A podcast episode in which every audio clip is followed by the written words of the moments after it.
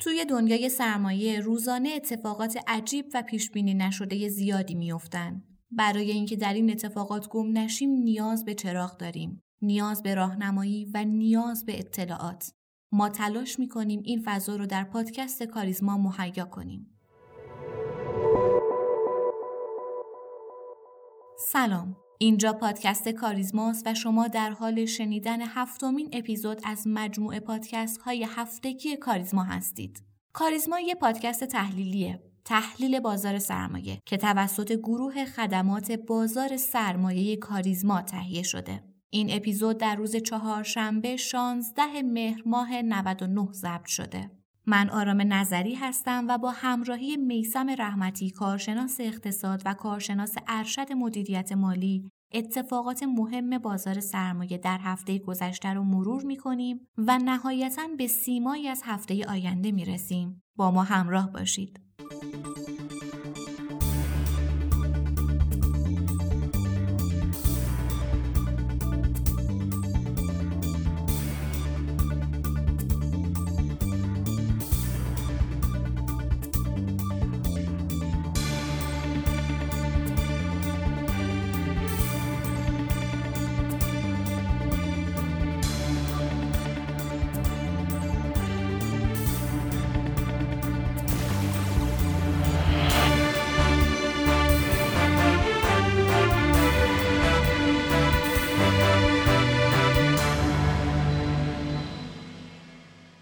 بازار سرمایه در هفته که گذشت با برایند تقریبا صفر به کار خودش پایان داد. روند ارزش معاملات در بازار سرمایه همچنان به صورت سینوسی در حال تغییر و در حوالی محدوده ده هزار میلیارد تومنه. در این هفته بعد از مدتها شاهد کمتر شدن خروج پول حقیقی بودیم به صورتی که فقط یک روز در این هفته خروج پول از بازار به ثبت رسید. این روزها بازار در حالی با نوسان قیمتی همراهه که دو شرط مهم وارد اون شده. رکن بازارگردانی و کنترل فروش حقوقی های بازار. بازارگردانی فرایندیه که نقشوندگی بازار رو افزایش میده. منابعی برای صفهای خرید و فروش تخصیص داده میشه که باعث گردش یا ترنوول پول در بازار سرمایه میشه. حالا می‌خوایم ببینیم تاثیر این دو قانون در بازار سرمایه چیه. جناب رحمتی در خدمتتون هستیم. اگر بخوایم از این دو قانون و هفته‌ای که گذشت نتیجه بگیریم باید بگم کم کم در حال فاصله گرفتن از هیجان و ترس در بازاریم و رصد ارزش معاملات و روند پول حقیقی می‌تونه در تصمیم گیری های ما کمک کنه. ببینید بازار بورس یک ارزانی نسبی نسبت به بازارهای دیگه پیدا کرده. متوسط پیبی بازار از 22 با رشد EPS ها و افت قیمت ها به محدوده 12 رسیده و الان سهم ها با پیبی 56 به وفور پیدا میشه. ما در روزایی که بازار به شدت منفی بود در پادکست های قبلی اشاره کردیم. بازار به دلیل شرایط تورمی آینده همچنان می‌تونه سودده باشه و این اصلاح ها موقتیه. دولت برای رفع کسری بودجه خودش از خرداد ماه سال جاری شروع به انتشار اوراق بدهی کرد. کسری بودجه دولت حدود 250 هزار میلیارد تومنه که برای رفع این عدد باید هفتگی به طور متوسط 5500 میلیارد تومن اوراق منتشر کنه. انتشار این مقدار اوراق بدهی عملیه؟ حقیقتا با بررسی های اوراق منتشر شده هفته های گذشته مشاهده می‌کنیم دولت به دلیل عدم جذابیت این اوراق نمی‌تونه به خوبی در این بازار حرکت کنه. از طرفی حجم این اوراق به شدت زیاد شده و بازار بدهی اقتصاد ایران توانایی حزم این حجم از اوراق رو نداره. حالا به نظر شما برای رفع کسری بودجه دولت می‌تونه چیکار کنه؟ قطعا یا به طور مستقیم یا به طور غیر مستقیم باید از بانک مرکزی پول بگیره. دقیقا. بنابراین ما به دلیل فشار اقتصادی شدید با تورم بالایی همراهیم و در تئوریای اقتصادی این تورم باید در بازارها تخلیه بشه. بخشی از این تورم در بازارهای مسکن، دلار و خودرو تخلیه شده و تنها بازاری که به شدت توانایی جذب داره بازار سرمایه است بنابراین شما مشاهده می کنید در این قیمت ها دوباره شاهد خبرهایی مبنی بر عرضه صندوق دار سوم یا ارزندگی بازار سهام هستیم. خب تا اینجا همه داستان بازی داره به سمت بورس برمیگرده. یکی از درخواستهایی که در هفته های گذشته از ما داشتن این بود که صنعت و سهم مناسب برای سرمایه گذاری چیه؟ به نظرم بهتر از کلیت بازار به سمت تک ها پیش بریم. برای سوال اول و مقدمه این موضوع نظر شما در مورد شاخص کل چیه؟ شاخص کل همونطور که تو هفته های پیش بیان کردیم محدوده یک میلیون و 490 هزار واحد حمایت به شدت مهمی داره و در حال تکمیل الگوی کلاسیک خودشه در این هفته تقریبا همونطور که شما گفتید برایند شاخص کلم صفر بود و این نشون دهنده جنگ عرضه و تقاضا در کف قیمتی این شاخصه و جمع شدن پتانسیل برای رشدهای بعدی شاخص کل همچنان با مقاومت های بسیار مهم تکنیکی همراهه اولین مقاومت مهم محدوده یک میلیون و هزار واحده که در صورت عبور از این عدد می‌تونیم ورود پول داشته باشیم. این پول هایی که میفرمایید منتظر ایجاد چه شرایطی برای ورود به بازار هستند؟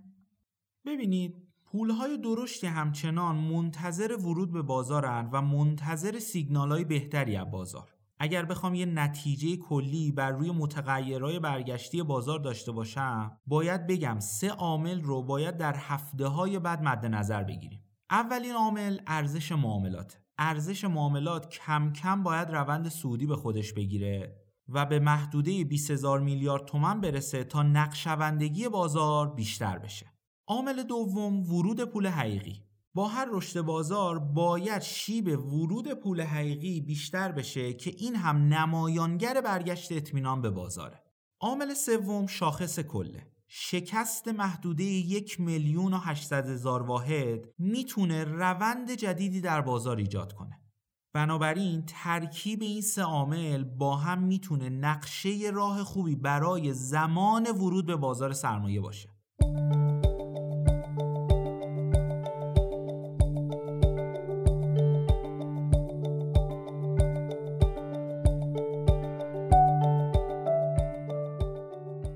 در هفته گذشته یکی از صنایعی که به شدت با ورود پول مواجه بوده گروه بانکی بود. از نظر شما این گروه برای سرمایه گذاری مفیده؟ در کل نظرتون رو نسبت به این گروه برای ما شرح بدید. در کل باید بگم کشورهای حوزه خاورمیانه از جمله ایران نظام اقتصادی بانک محور دارند و این صنعت نقش کلیدی در اقتصاد بازی می‌کنه. بررسی صنعت بانکداری در ایران نشون میده حجم سپرده ها در سه ماهه ابتدایی سال 99 قریب به 2600 هزار میلیارد تومنه که بالغ بر 80 درصد اون رو سپرده های بلند مدت تشکیل میده. از سوی دیگه آمار منتشر شده بانک مرکزی بیانگر این مهمه که تمایل شبکه بانکی به اعطای تسهیلات در حدود یک درصد کاهش یافته و پیدا کردن سرمایه گذاری مناسب برای بانک ها برای پرداخت سودهای سپرده با درصد بالا چالشیه که پیش روی این صنعت بوده و هست.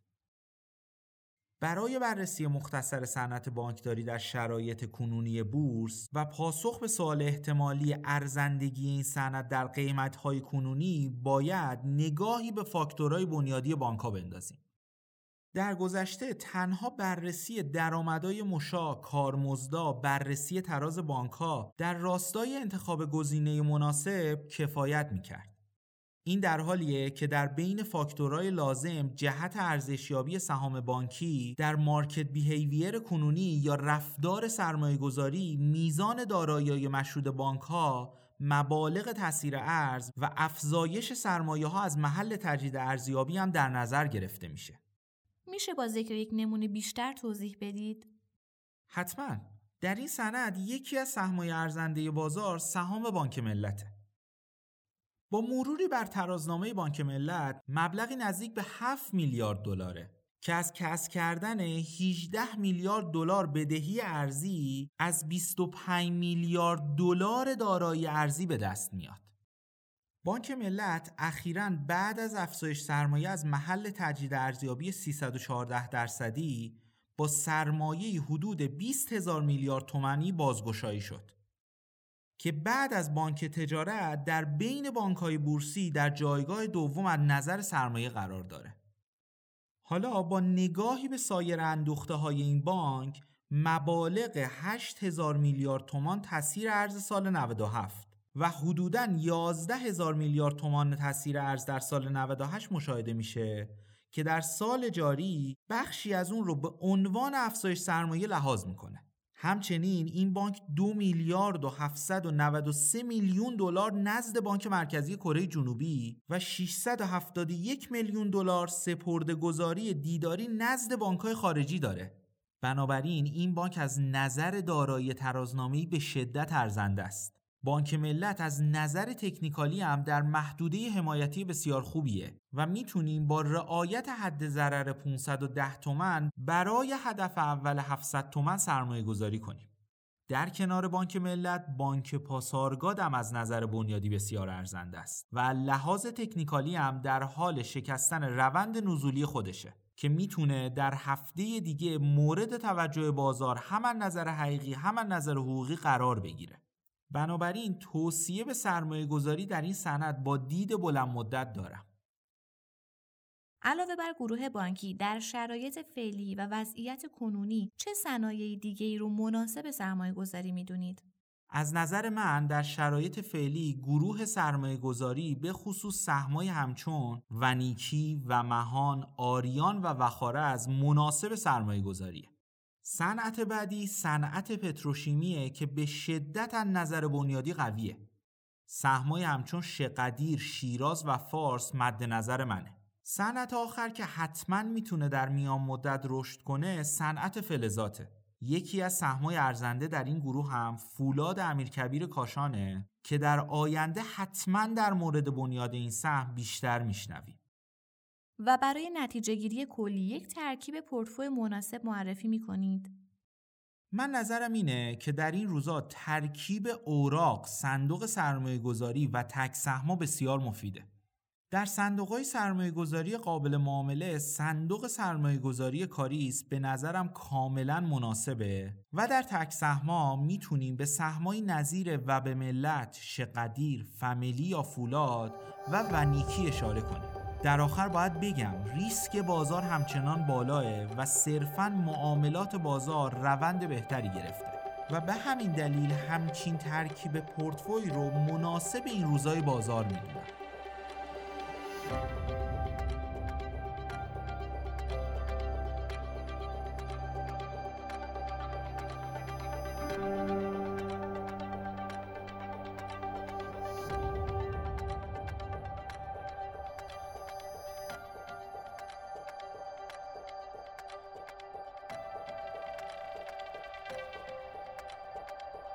ممنون از شما که ما رو شنیدید و ممنون از جناب رحمتی بابت همراهی.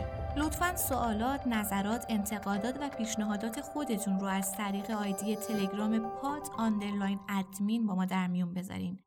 دی underline admin.